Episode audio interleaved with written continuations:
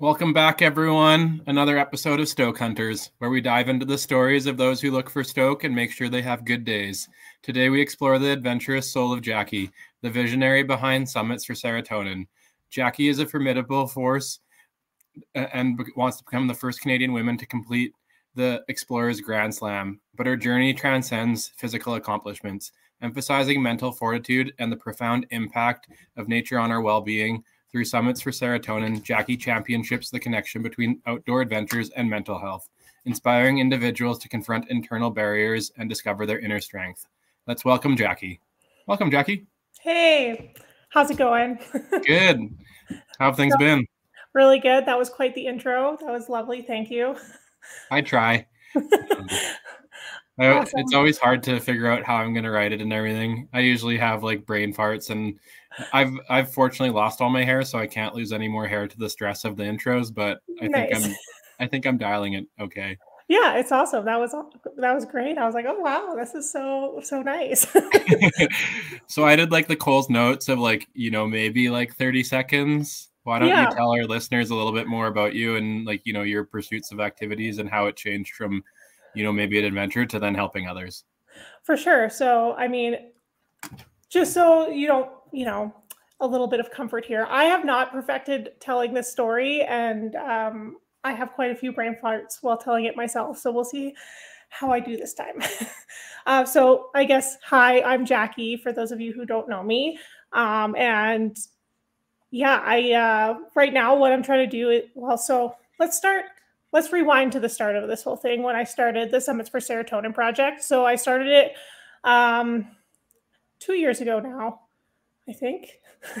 yeah, two years ago on my birthday, uh, I just had this idea that um, coming out of the pandemic, uh, I was getting a little bit more on my feet. Uh, I'm a personal trainer as my career. So the pandemic hit really hard for me. It was like pretty much unemployment and scraping by for a couple years and just trying to like figure out direction for myself. Um, and I hit quite a few low spots through that time where I really needed counseling and I didn't feel like counseling services were even realistic for me because I didn't even have a job. So how was I going to pay $220 an hour uh, once a week for somebody to talk to and kind of help me go in the right direction and give me the school tools I needed to navigate the hardships I was facing and all the other things that life throws at you, whether it's relational or whatever. Um, and so then uh, coming out of the pandemic, I, as I was getting on my feet, I kind of, I don't know, it was like my birthday rolled around and I just was like, I want to do something. I really want to like set a good goal for myself this year. And I'm like, I really I was turning 28, so I I'm now 30. I just turned 30. Woohoo, 30 club. I'm actually quite excited, but it's bittersweet. um, but yeah, I just really I don't know. I I don't know why, but I just I really felt like I wanted to give back to a community that had supported me through those hard times. Um, so during the pandemic, when I couldn't afford counseling, uh, my mom had actually referred me to uh, Cornerstone Counseling. So Cornerstone Counseling is one of our charity recipients right now, um, and they're they're Edmonton based and they serve Edmonton and all of northern Alberta. Uh, and they're a charity that provides subsidized mental health care counseling. Um, and so in using their services i was able to get uh, i was able to see a student for $20 an hour i did have the option of a fully certified counselor at $60 an hour but that was still a little bit out of my budget at the time so i chose to go with a student and i, I think i went for eight weeks consistently once a week um, and even just that you know it really helped me like ground myself and navigate the things that I was going through. And, you know, a lot of that stuff did revolve around just like, for me, the feelings of, uh, there's a lot of, I've had some some grief in my life that I hadn't dealt with, and there was a lot of uh, shame around like not being successful as an entrepreneur. Um, both my parents have done, you know, really well for themselves. My dad's a really uh, successful entrepreneur and i was like i just had big goals for myself and i felt like everything was kind of unwinding and like the the universe was just throwing stuff at me that was like not in my plan and i didn't know how to handle that um, and so once i was back on my feet i really just wanted to for me what was I, I wasn't finding purpose in just the things i thought i wanted to do and i wanted to do a little bit more um, and I really just went zero to 100 and throwing myself into uh, starting a nonprofit. I literally had the idea. I'm like, whatever, like, let's do it. This is like a good thing. I, it like really excited me. Um, and part of my healing journey that led me to that too was I spent a lot of time uh, in the backcountry. I I wasn't like necessarily homeless by any means. Like I was living at my parents' house, but like I was, you know, 28 years old living at my parent. Well, I moved out at like 27 because I came back for college. But uh, I just didn't feel good, and I so I would leave a lot. I'd go like spend weeks at a time living out of the backseat of my car, and I would just be living out of trailheads and climbing mountains and like really pushing myself. And like all that time I spent, um, it just gave me a lot of time for self reflection. Um, and so I kind of took all of those things and I wanted to put them together. And I was like, I want to start a nonprofit. I want to help people. I want to make all the things that help me more accessible for everybody else. Because I really think that, A, mental health resources are just not accessible at all, like, especially where we live in Alberta. I, I, can't really like i'm still a little bit unfamiliar with how it is everywhere else in the country let alone i'm sure it's even worse in a lot of other places in the world but um, I think the society we live in, there's just a lot more stress and different things we have to navigate that I just don't think we've adapted to that navigation and we need help. And it's been, there's been a lot of division. And I wanted to try and create a space of unity and love and a place where people can heal and encourage people to step out of their comfort zone because I think that's that's where we learn the most about ourselves. And that's where you you get build that self-confidence that helps you navigate all of the mental health challenges that you might be facing. So that's kind of how this came about.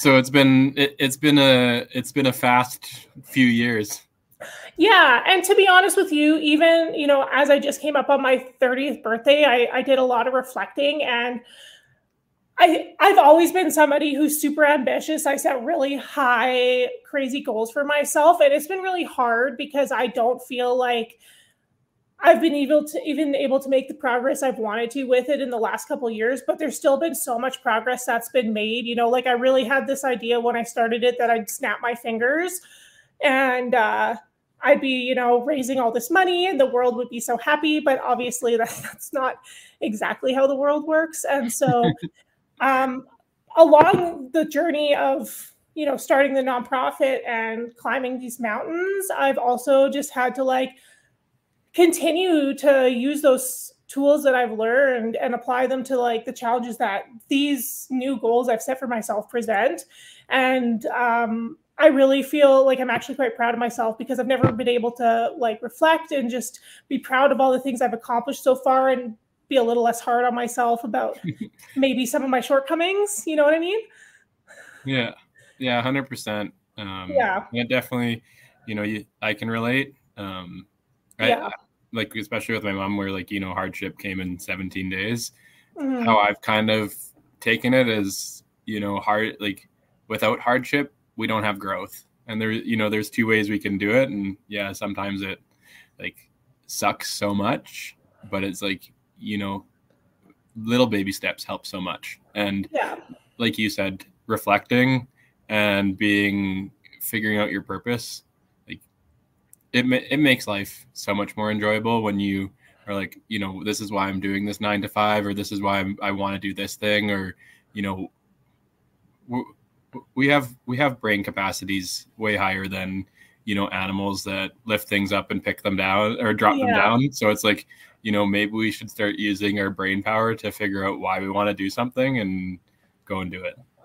For sure. And I, I, I really, I really believe that we're the only people standing in our way of achieving those things and like applying the disciplines required to, you know, start businesses, climb mountains, whatever it may be that like your goals are. It's just like we're the only people that stand in our own way of that there's you know i i feel that in a big way with even what i'm trying to do you know i'm not i wasn't i'm not you know rolling in money and these mountaineering expeditions are quite expensive but i'll like it's something i really want to do and thus far you know i've funded all my own expeditions and it took me sometimes working three or four jobs but it's because it's something i feel really passionate about. And i know that if i gain enough momentum i'll be able to leave a really good impact. And it's more about you know what you leave behind than what you, what you take with you when you go.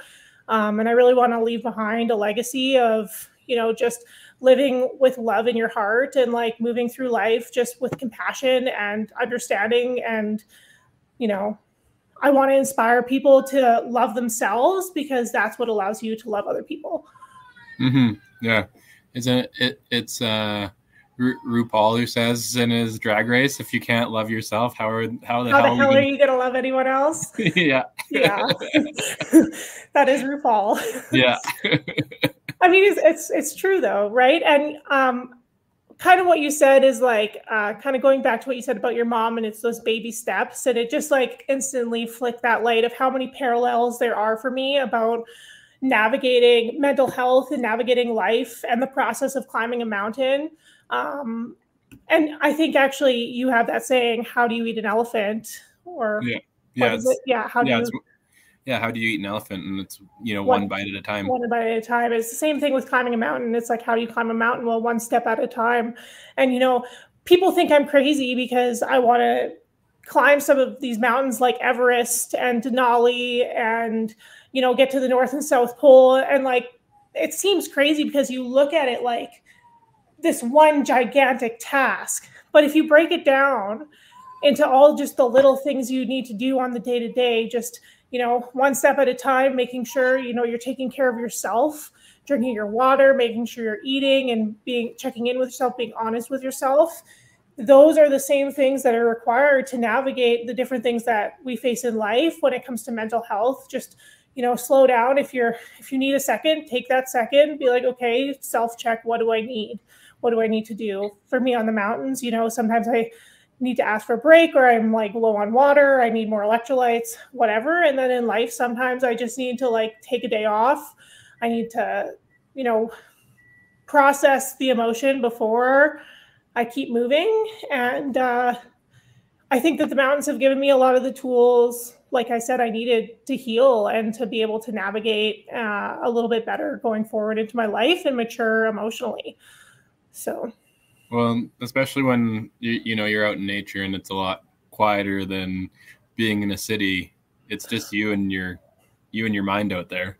For sure, and uh, you know, it's one of the things that I really want to tie in with the nonprofit, which is why I started running the retreats. Is I want to give people the opportunity where maybe they wouldn't normally on their own decide to do it. So we offer the free retreats because I want people to step out of that comfort zone and challenge themselves and get into that piece of nature where they just there's no there's no one knocking at your mental door asking for your attention. All you need to do is focus on yourself um, and the things you need to you need to work through. And um, I, I I've had so many good cries and breakthroughs and breakdowns uh, on hikes. Like I can't even tell you. It's it's not like a one time thing. Um, I think just you know going out and there's something about nature, you know, that's where we were born to be. I, I really don't believe we're born to live in this weird suburbia we've developed no. over time. Uh, and I think that's fed into a lot of why we struggle so much because we don't like, we don't get any grounding and connection with, you know, our, the earth. And I know that sounds very, very tree hugger of me, but I am a little bit of a tree hugger. So it is what it is. well, earth was here before we were. So yeah, exactly. And you know, there there it's not just like the hooey gooey stuff either. There's there's tons of research and science um, that's backing all this stuff about grounding and being in nature. Um, even with exercise, you know, like I'm a personal trainer, like I said, and I what all through college I was struggling with depression then too, and I wrote many papers on how uh, consistent exercise although it takes a little bit longer for it to take effect because you have to be disciplined and have that commitment and consistency. It does have the same effect as a lot of the antidepressants and anti-anxiety medications um, that get prescribed. And by no means am i like saying don't go on medication. I've been on medication and it helped me when i really needed it but it helped me get onto that routine that i needed where i didn't need to be on the medication forever if that makes sense.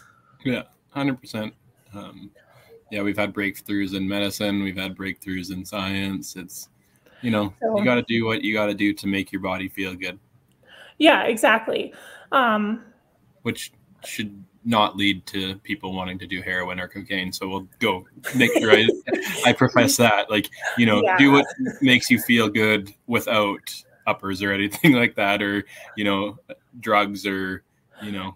Exactly. And, you know, like adrenaline is a naturally producing drug. And I would highly recommend if anyone feels the need to go chase that.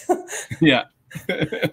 go mountain biking faster, go skiing and jump yeah. off feel feel it. We have we have a, exactly we have some athletes who chase the adrenaline a lot higher than me. Like we we have base jumpers and stuff like that, and it's just wild what they'll do.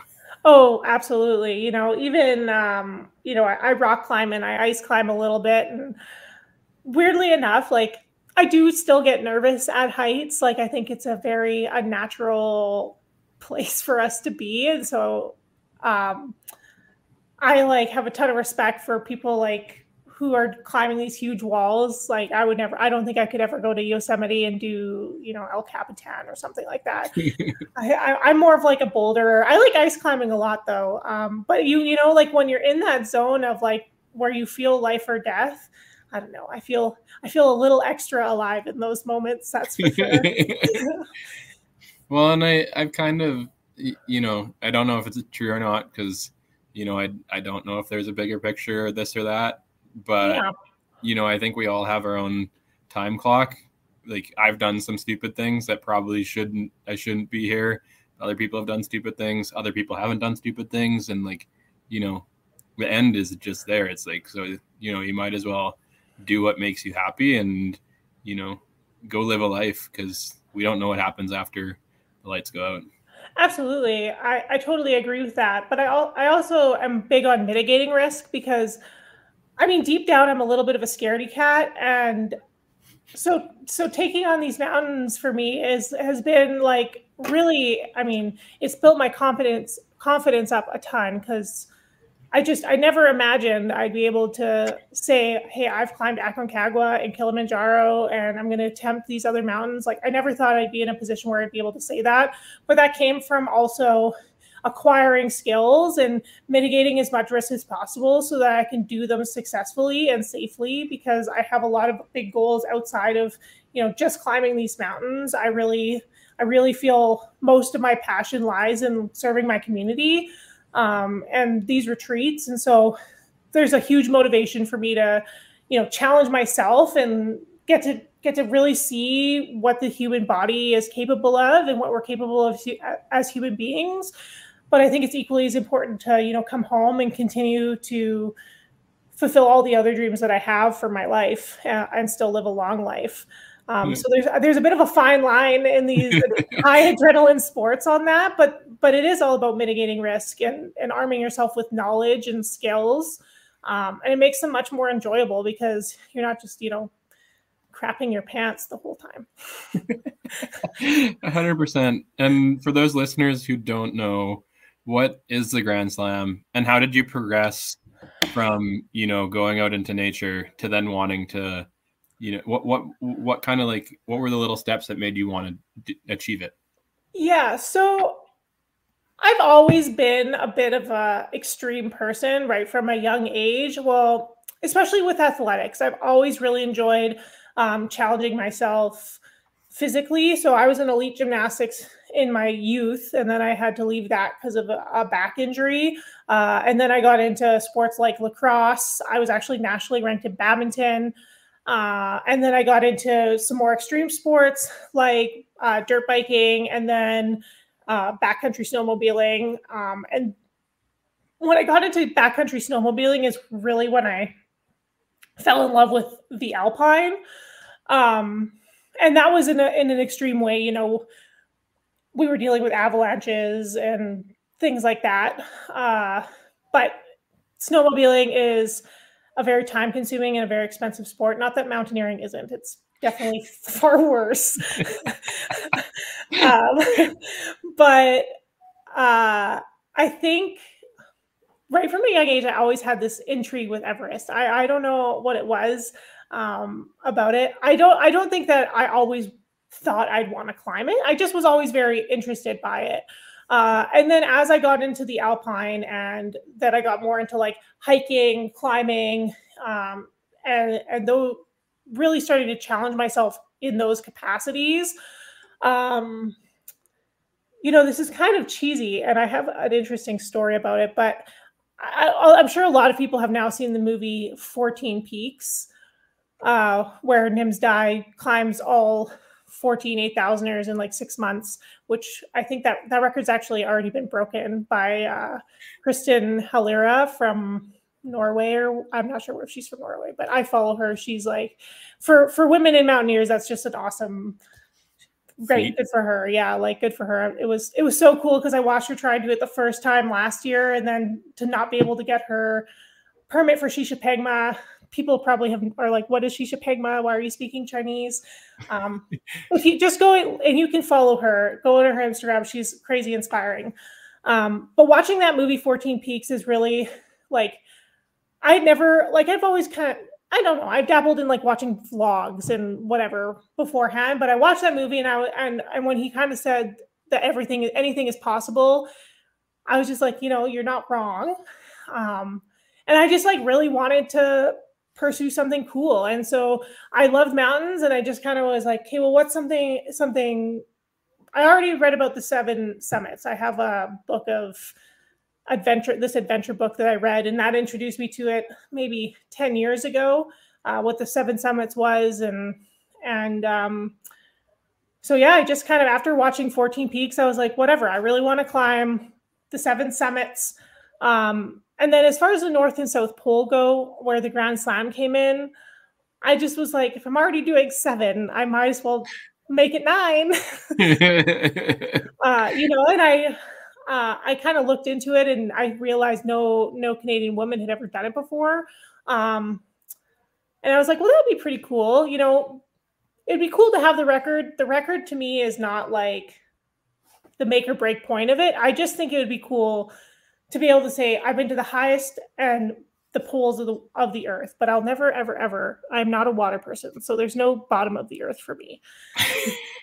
like, um, what was the what was the submarine that just went kaploop? Yeah, uh, I don't remember what it's called, but yeah. I I don't want to be that. I I was like two feet underwater snorkeling in Mexico last week, and I was like, I'm par- I'm terrified. We're good here. I like to go up, not down. Um, but yeah, so uh, to kind of come back to what the Explorers Grand Slam is, is it's completing the highest continental peaks, and then the North and South Pole by travel of foot. So um, I'll kind of just list them off for those who maybe don't know. Uh, so in North America, the highest mountain is Denali, which is in Alaska. Uh, in South America, we have Aconcagua, which is in Argentina. Uh, and then we have Mount Vinson Massif, which is in Antarctica. We have Everest in Asia, uh, Carstensz Pyramid. Um, I think it's called Puncak Jaya or Pun something like that in in the traditional Indonesian language. So it's in Indonesia. There's an argument there um, that there's essentially a hill in Australia that there's some arguments about where the continental divide is. Um, and so, uh, what is that one called? There, I, I I'm blanking on that for a minute, but th- there's an argument for the one in uh, Oceania. And then Europe, you have um, Mount Elbrus, which is in Russia. And then Africa, you have Kilimanjaro. So those are your seven summits. Uh, and then for the North and South Poles, uh, like I said, you can't just take a helicopter there. You actually have to uh, tour there, whether it's by snowshoe or ski. Um, so I think I'm gonna opt for the cross country skiing because it's just a little bit quicker than a full snowshoe. I love snowshoeing, don't get me wrong, but um, it's our I already uh, I'm gonna do the last degree as well. There's a couple different variations that you can do, like you can go all the way from the coastlines, um, but those are like 60, 65, 70 day expeditions, wow. which sound awesome. Um, until you're about 15 days into it. and you realize you forgot your deodorant.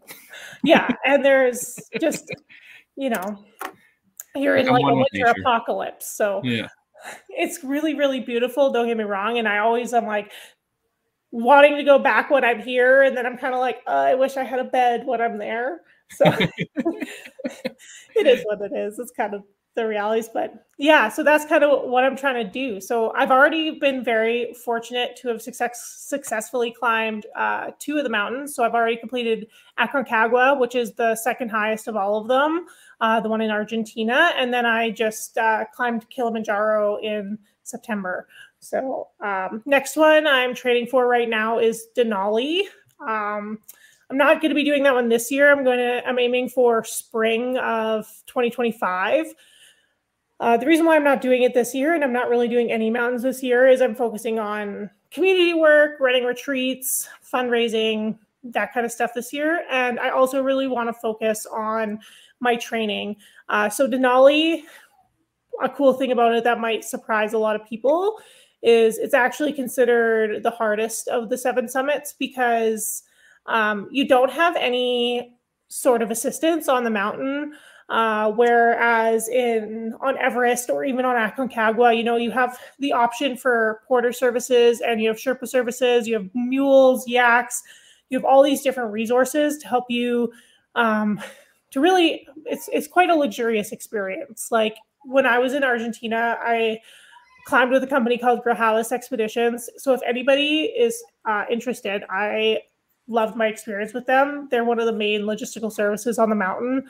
Uh, so you're getting the best of the best, and uh, I felt like royalty. You know, like there we're eating you know barbecued steaks for dinner with glasses of wine at base camp, and you know everything you could possibly imagine. Um, I mean, aside from like flushing toilets, but uh, that's just your left hand, right? Yeah, exactly. oh man like I got some stories from that mountain. Like it gets weirder and weirder as you go up, and people get, you know, things don't sit right, and it's just that's like a, one of the many battles of high altitude mountaineering. To be honest with you, that I don't think a lot of people think about is like the whole bathroom situation because you're also trying to keep the mountain clean. You can't just you know go wherever. Yeah. So, uh, but with with Denali in Alaska, there's not no assistance or anything. So it's the most physically demanding um, mountain of all of them. You're you're toting probably about 150 pounds of gear, like 120 to 150 pounds of gear, um, all on your own because it takes about uh, I want to say like 18, 16 to 18 days uh, on the mountain. So you're carrying, you know, all your your tents, your food, your water filtration systems, all your different layers, and you know, snowshoes, skis, maybe uh, mountaineering boots, crampons, ice axes. You know, you have all this stuff. Uh, and you need to have all your supplies, your emergency first aid, your all that stuff with you, um, and nobody's there to carry it for you. So you can be walking straight with your sled, your 100 pound sled dangling down the side of the mountain that's just dragging along, right? And so I really want to make sure um, I took a year to really physically and mentally prepare myself for that. Um, because if I'm successful with that, that's when, uh, if I'm successful next year with Denali, um, the following year I'm going to attempt Everest, hopefully. Uh, that's kind of pending getting sponsorships, other things. Uh, Everest is like a hundred thousand dollars to climb, so there's there's that side of it. There's the other challenges involved with mountaineering when yeah. you're not, you know, a banker or something, uh, which is you know it's the reality of of Everest. That's a lot of the people that are clients there. It's just adventurous souls with who were very fortunate with their uh, financial situations. Um, but yeah, so I really just wanted to make sure I was prepared for that because um, I think it's important and it's uh, the most respectful way to go about it. I don't want to be that person who goes onto one of these mountains unprepared and then expect other people to put their own lives at risks at, to like help me out, if that makes sense. Yeah, 100 percent. Um, so. Denali's taller than Everest, right? It's not taller than Everest. Denali, Everest, well, Everest is the highest mountain in the world. So um, the difference is, is Everest. So Everest is like 8,800 and change meters above sea level. Denali is like 6,000 and change. So there's almost like three kilometers uh, from sea level in difference from the summit of Denali to the summit of Everest. But Denali, your base camp, when you're at the base of the mountain, I believe you're only at about 17,000 feet. So math wise, you're at like 5,200 meters. I think I'm thinking wrong. Maybe it's 7,000 feet because hmm. I think it's only about 2,000 meters uh, at the base, whereas Everest, you're at 5,500 meters at base camp. Oh, okay. So it's like the difference from you're a lot, you're starting from a lot closer to sea level and going up, whereas on Everest, there's a lot of different things. Like they're they're totally different game plans yeah. when you're going into those mountains. Denali, you're not really doing rotations on the mountain. So for those who don't know what a rotation is, it's an acclimatization schedule. Um, you need to acclimatize the higher you go, uh, the less dense the oxygen is. Uh, and so you, your body needs to be able to adapt to a, a lower ratio of oxygen by increasing red blood cells, um, vas- vasodilation, things like that. Um, and so you go and sleep at high camps uh, on Everest, and then you come down, and then you go up higher, and then you come down, and that allows your body to go up, and then you come down and recover, and then you keep going higher. Uh, on Denali, it's not high enough where you're getting into what they call the death zone, which is anything higher than 7,000 meters. Um, so that's typically where 7,000, a little bit over, I want to say it's over 25,000 feet. So it's like 7,000 and change um, meters you you there's no longer enough oxygen where you can survive up there for a long period of time. Um, your body can't adapt for long long longevity survival at that elevation, uh, which is all the eight thousanders in Nepal, Pakistan, those mountains over there. There's nothing like that outside of Asia. Um, the highest mountain outside of Asia is at Aconcagua, and it's 6,962 meters. Um, so unless people are experiencing altitude sickness, they're typically not on oxygen. Um, so how that changes when it ta- when we're talking about Denali is instead of doing rotations up and down, typically you won't sleep at a high camp. What you'll do is you'll maybe do a gear gear carry up, and then you'll come back down in the same day and sleep at a low camp, and then maybe rest. And you hide caches of food as you're dropping stuff higher and coming back down. If that so yeah. instead of instead of it's basically the difference of six weeks of climbing. Wow. to be honest, um, Everest is about a, a 60 day, like two month expedition, and Denali is like two and a half, three weeks. Uh, just because of the adaptations your body have to go through aren't nearly as intense. Um, so, yeah, that's and then some summary of it. yeah, and being a, a worrywart uh, or you know like you know adverting or making sure you don't take too much risk. Um, how else do you confront and manage the fear that come with such a high risk ad- adventures? I mean some of it's just facing fear to be honest with you. Uh, there are some things that you know i just um and I think that's kind of why it's helped me so much with my mental health. Uh, is just it's helped me understand that there are just some things that are out of your control, um, and you need to be able to process those and move on with your life because you had you, you couldn't change it even if you tried. Uh, so, yeah, the biggest thing I do is just I build the skill sets I have because it removes the fear aspect. Like the scary parts for me are it, it's the fear of the unknown and stuff I haven't done before, stuff I'm unfamiliar with. Um, so just as an example, this summer I'm going and spending a week on on Mount Baker doing uh, some crevasse rescue and um, different like glacial travel experience stuff. I I honestly don't have that much experience on glaciers yet. Uh, and so before going on to Denali, which is a completely glaciated peak, I wanted to make sure um, I knew how to self arrest if I if one of my team members fell in. I want to learn how to rescue, and I want to also learn to know like if I am the one falling into the crevasse, what's my what are, what should I be doing to make myself have the best chance of survival in that situation because those are real situations that I'll be facing.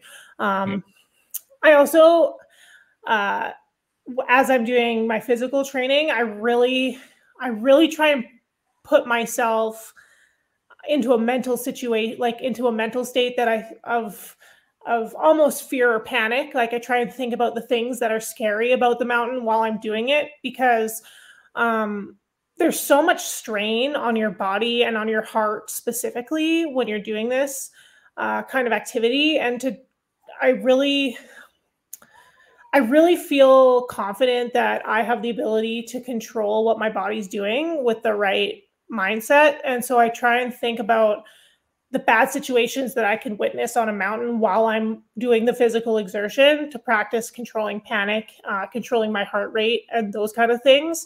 Um, and doing that has actually served me well. Uh, I don't know how I don't want to go, too dark on on on the podcast here, but uh, even on Aconcagua, you know, there was there was incidents happening around me of people getting really sick, having heart attacks, um, bad accidents, and bad falls uh, that were happening around me. Um, and so it just kind of helped me be able to process those things in the moment and not feel panic, even when maybe everybody around me was panicking. Uh, I reminded myself that I'm in control of what I'm doing, and right now I'm okay um, and that's what I needed to focus on at that time to keep myself safe and to prevent me from being the one in that position. Yeah. Do you do you find that's been the most applicable lesson that you've been able to apply from you know your highest peaks to everyday life challenges now?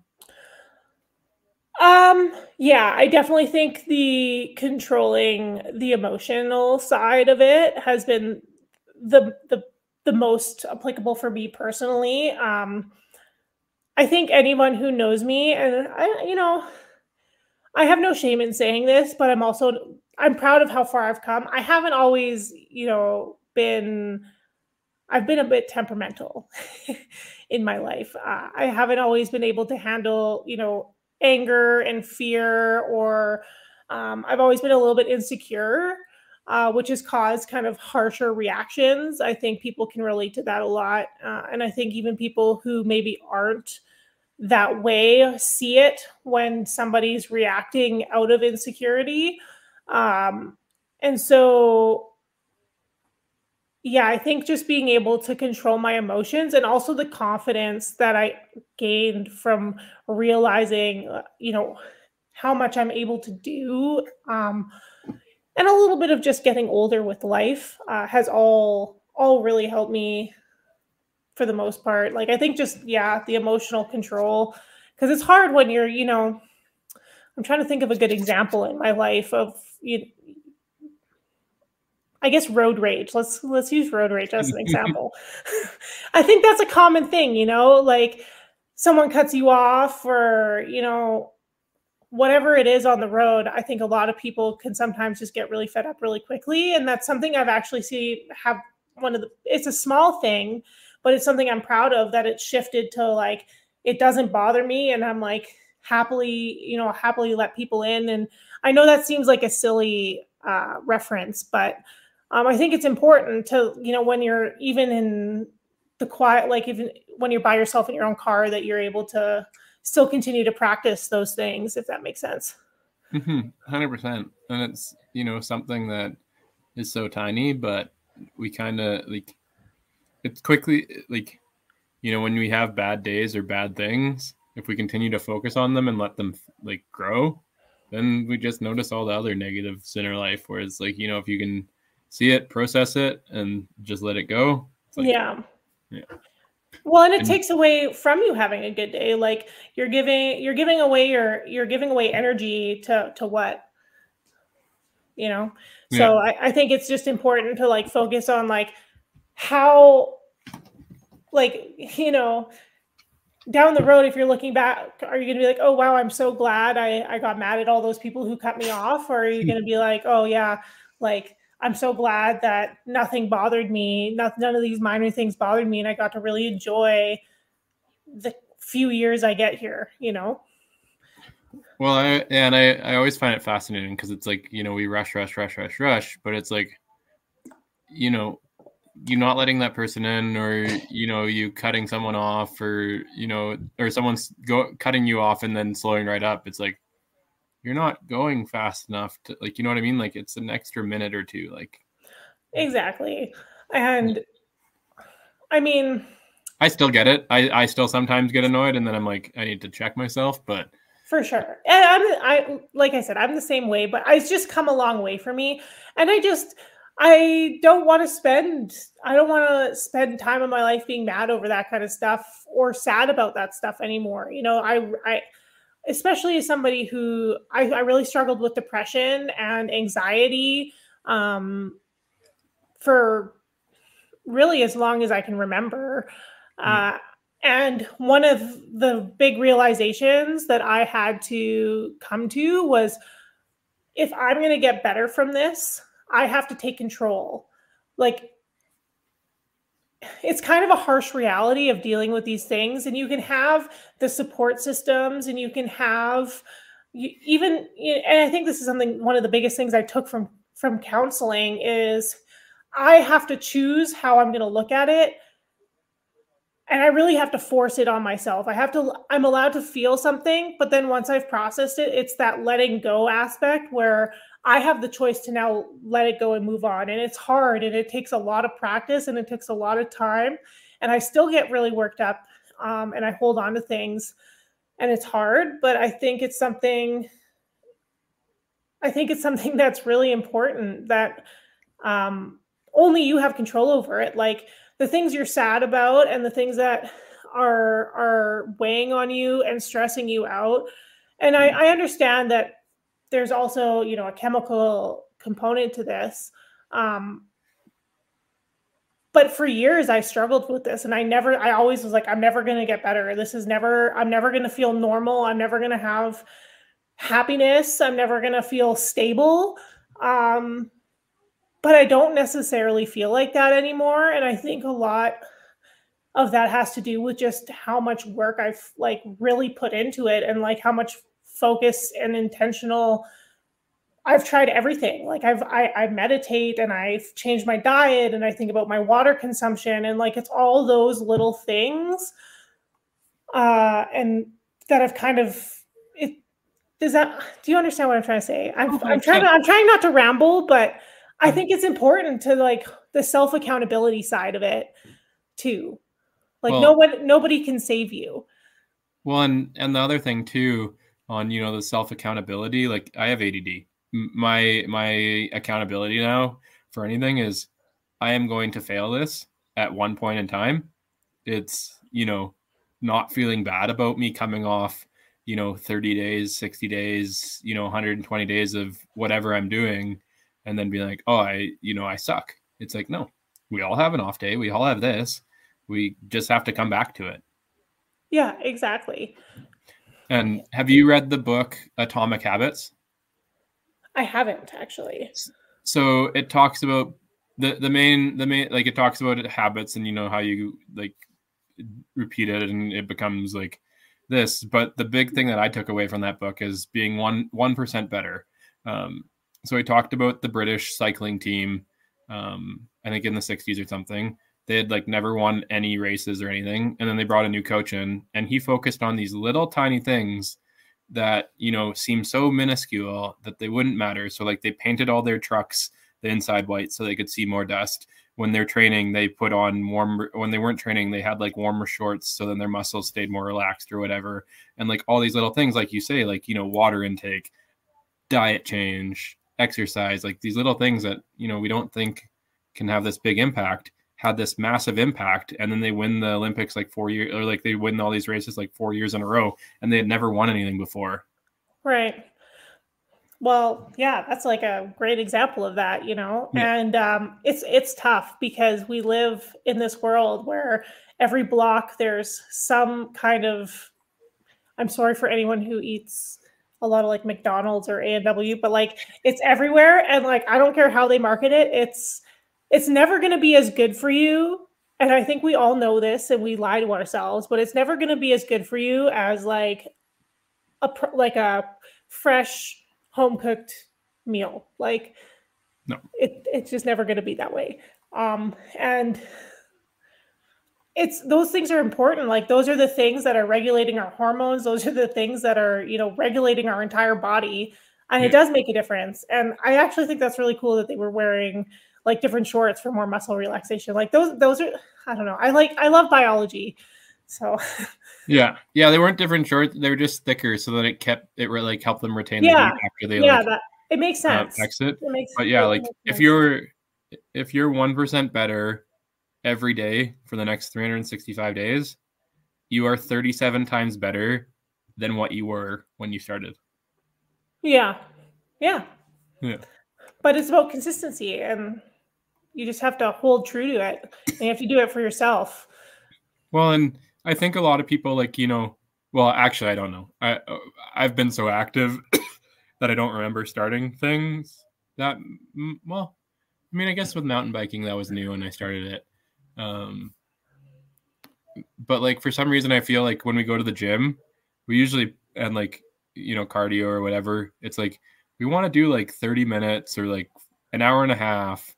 And it's like if you can't if you can't see yourself doing this for the next 20 years you should probably adjust it a little bit and then add on to it rather than like you know yeah i'm to go to the gym five days a week an hour every day. Like most people can't achieve that. So why do we you know put ourselves in a situation where we're going to fail sometimes. Well exactly. It has to be um, achievable. And i think too it's kind of shifting the focus of your time to like make that time for yourself too is really hard. Um, I think, you know, even me, I I definitely have been struggling honestly recently with being in the gym because I am a trainer. I spend like hours upon hours upon hours upon hours in a gym. Like I am not motivated to be in a gym longer and like working out like so i mix it up and i I, I just whatever I can do sometimes, like I will change the scenery and I will do it however. Like I'll throw a backpack with 70 pounds in it and I'll go for a walk in the river valley and I'll do a bunch of stairs.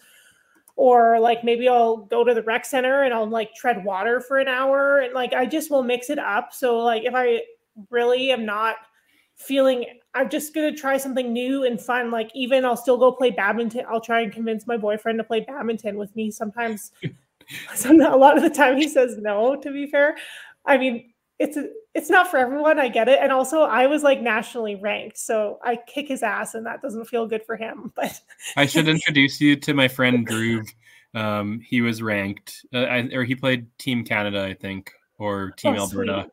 for badminton. I totally I totally would be down for some badminton friends because I go to the rec center sometimes because it's just kind of like everything is there. I'll go on the stair climber or I'll do whatever I need to do so that I've like gotten that movement in today because I'm always going to feel better after. I just need to like mix it up.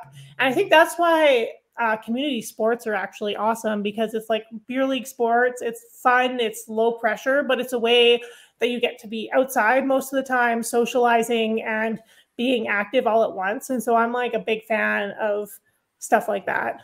Yeah. Community bike rides. Yeah. Community you guys, the all the all the well, I mean, I know I only think I made it out to like one or two. I think only one actually of the mountain biking that you were hosting um, last summer, but that was a blast for me. Like I know it was like it was 6 a.m. I was like, perfect. This is exactly what I need. It's like right on my way to work. It was great. Like I love that yeah. kind of stuff. It and I like it. The thing that you uh, I really have a lot of respect for you is I was really nervous because I I think I put a lot of pressure on myself because I played so many sports that I feel like people have these expectations that I'm just going to kick ass at everything, and I definitely don't. Um, and so I was really nervous because I had never really ridden. I just bought my bike for like for the first time since I was a kid in the spring of last year, and so that was my first time really hitting trails at all. And I was like, not. I was nervous honestly initially when I got there. I was like, oh my god, like I'm going to be making these guys wait for me. but it was fine. Like I had a blast. Everybody was so nice. And yeah. I think that's so, such an important thing is just in, the people that you go with can make such a big difference about your commitment to it. So yeah, thanks for that. Cause that was a lot of fun. of course I'm a, I'm a, well, like, right. I, I didn't know mountain biking. People showed me, they could have easily left me. Like, I don't know, I don't know what, what mountain climbing's like, but like skiing and, and mountain biking, like there seems to be certain end of certain segments of it where they like they seem to enjoy gatekeeping. Like you know, we call them Jerry's and we do all this other stuff, and we make fun of people for like the gear we use, and it's like, who cares if they're getting out there and having fun? Like that's number one. Yeah, exactly, and I think that that's awesome that you're kind of like breaking down those barriers for people and you're creating a space in the mountain biking community and i'm i would imagine even the skiing community and a bunch of other communities that you're involved in because um, that's what i'm trying to do. And if you've never been mountain climbing you should probably come on one of the retreats i think. That would be fun. When's the next one? Um so we because of our lovely you know warm weather we're having i oh, actually yeah. uh, we had to cancel our one just because um, when the river's not frozen it adds like an extra 10 kilometers each way on an already 20 kilometer round like each way trip. So it'd be 30 kilometers each way in one single day. And i just for everybody's safety and well-being especially because um, i can only screen so much people's skill level before going out there just to be safe uh, we're going to postpone that until probably next winter. Um, so I'm just putting together, I'm just trying to finalize some details. It was tough because I went away uh, to Mexico last week, but I'm just finalizing. I'm going to do a small one in Elk Island Park, hopefully uh, at the end of March. Um, it's probably just going to be over a weekend, like a Friday to a Sunday. So it's not really mountaineering, but it is a way to get like get out for people who maybe want to have an intro into winter camping.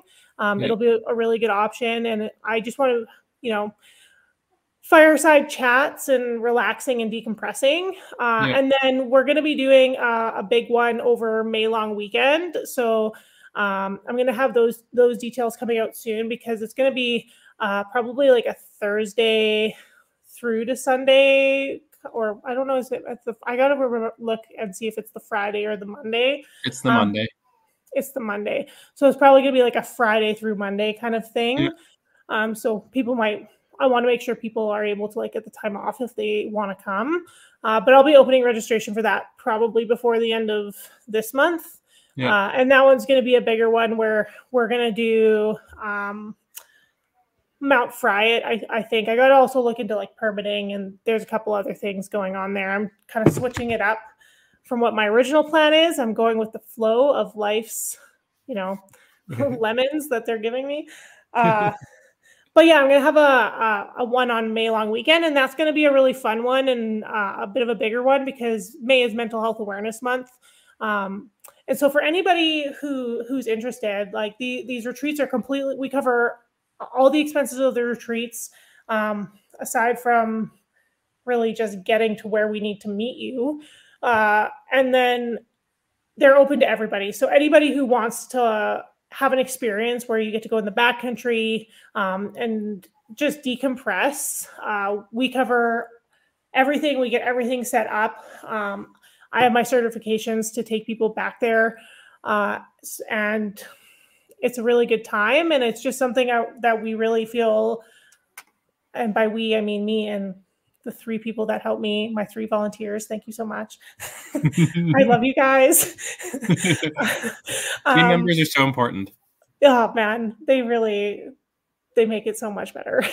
Yeah. Uh, but we want to provide these because as much as you know even people for us for example we live so close to the mountains but it's really not always the easiest to get there and so we really want to provide experiences for people who are kind of having a hard time and need need that escape and need that reflection like please reach out to me on instagram through our website my emails accessible pretty much everywhere like or you can come on our mailing list for any of our other events um, but yeah you should definitely check them out yeah that'd be sweet always sounds like I was excited for the march. I'm like, oh, we can talk about it, and then uh, you're like, the weather. Yeah. Oh no, I forgot. yeah, there's like no snow, but um, what he's talking about, which I'm hoping to host next year, is uh, on Mount Fryatt. There, there's an Alpine Club of Canada hut, uh, and it's a beautiful snowshoe. And the reason why I like going there, this is the one I'm potentially going to do in May. It's either going to be there or Jacques Lake, depending on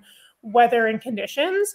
Um, but going out there there's something about being in the mountains when there's when they're snow covered um it's just so peaceful because the snow creates a bit of a soundproofing for the valleys and uh it's just a little extra it's a little extra special for me uh and i think it really for people who have the capacity to hike that long in snow on snowshoes um i think it's a really awe-inspiring and potentially life-changing experience for some people. And i want i want i want people to be out there. I want people to want to learn how to get out there themselves because i think the world would be so much happier if more people hiked.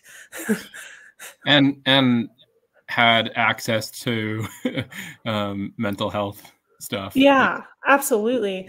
The um, amount of um, people that the, the, like I'm always surprised when like you know I, will talk openly about it because like I've seen a counselor since probably 24 because you know with ADD you're like why do I feel so lazy? Why do I feel this? So like yeah and you know it's just nice to have someone where you can sometimes dump and for sure. let it go. Yeah absolutely and you know the positive thing is we are starting to see change in resources available. Um obviously shout out to Cornerstone. So if you're in Edmonton or Northern Alberta and you're looking, that's a great place to to reach out to because they'll be able to help you out uh, with subsidized counseling. But even things like BetterHelp, um, there's another. I want to say it's Drive Through that just opened up in the in the city. Dive through. Di- yeah. Is it, is it dive? Yeah, dive through. Dive through. Yeah dive through. Yeah, I was like, it's something like that.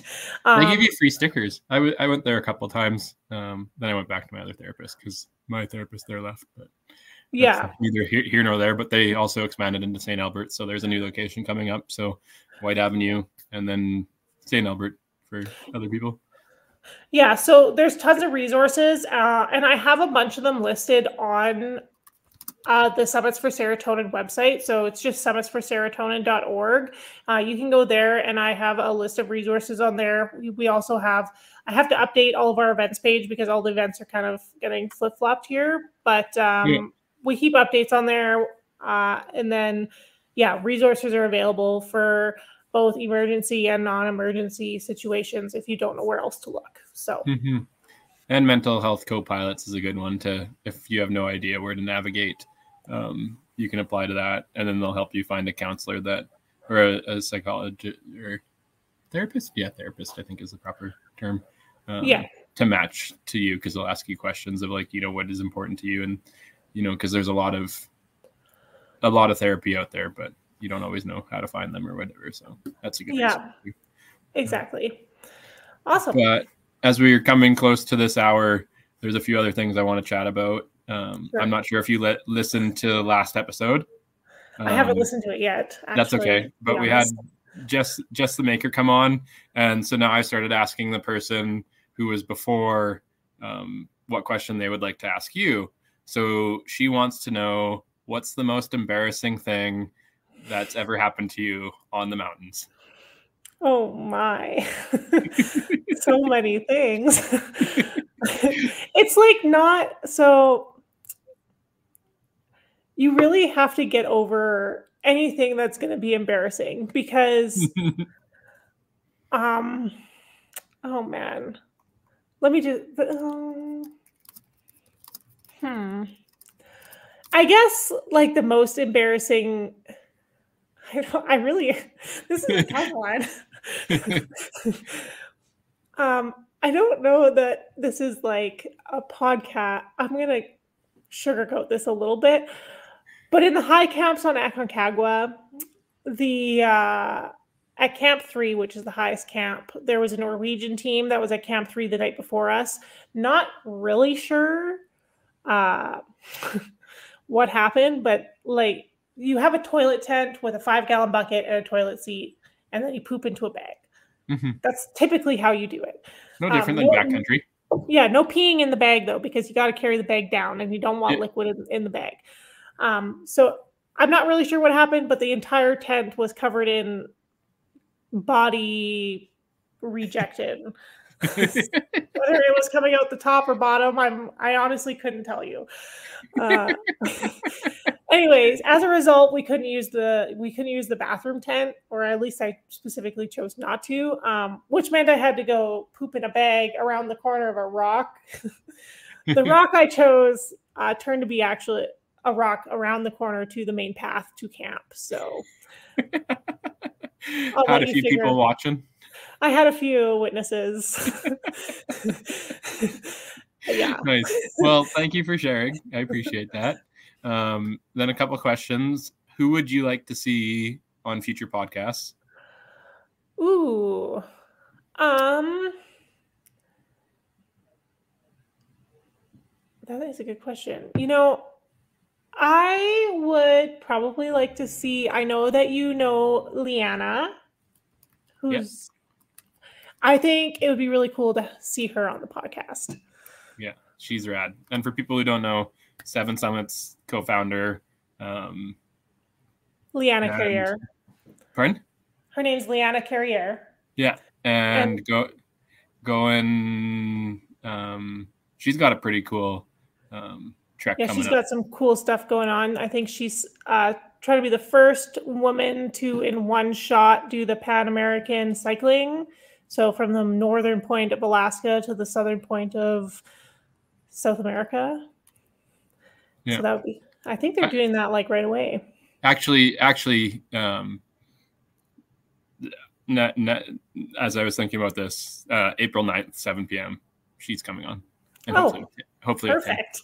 Um, and then now your fun part. So since Jess got to ask you a question, um, Julie from World Ride um, they're a nonprofit in the states that helps women's in a few different countries um, get out on mountain bikes because it's super empowering. What question would you like to ask her? Um, what was the most important lesson you learned in the process of starting and going through the motions of your nonprofit? you started and go through your nonprofit. Awesome. Well, you'll have to turn back next week. You'll get the I answer. definitely will. um, and lastly, for those listening, what advice would you give them to have more good days? Um, I would say don't sweat the small stuff and follow your dreams and don't let anybody tell you that they're too crazy because I promise that they're not. nope. And if we if we had some people think their dreams were too crazy, we probably wouldn't have the light bulb and some other crazy stuff out there, or that we take sliced bread. We wouldn't have sliced bread. Yeah. then we wouldn't have the quote. What? Oh, what is it? I forgot the sliced bread quote. Oh well, we'll figure that out the next episode. Um, but thank you so much, Jackie, for joining us tonight. Thanks. Thanks for having me. See you guys. Okay, bye.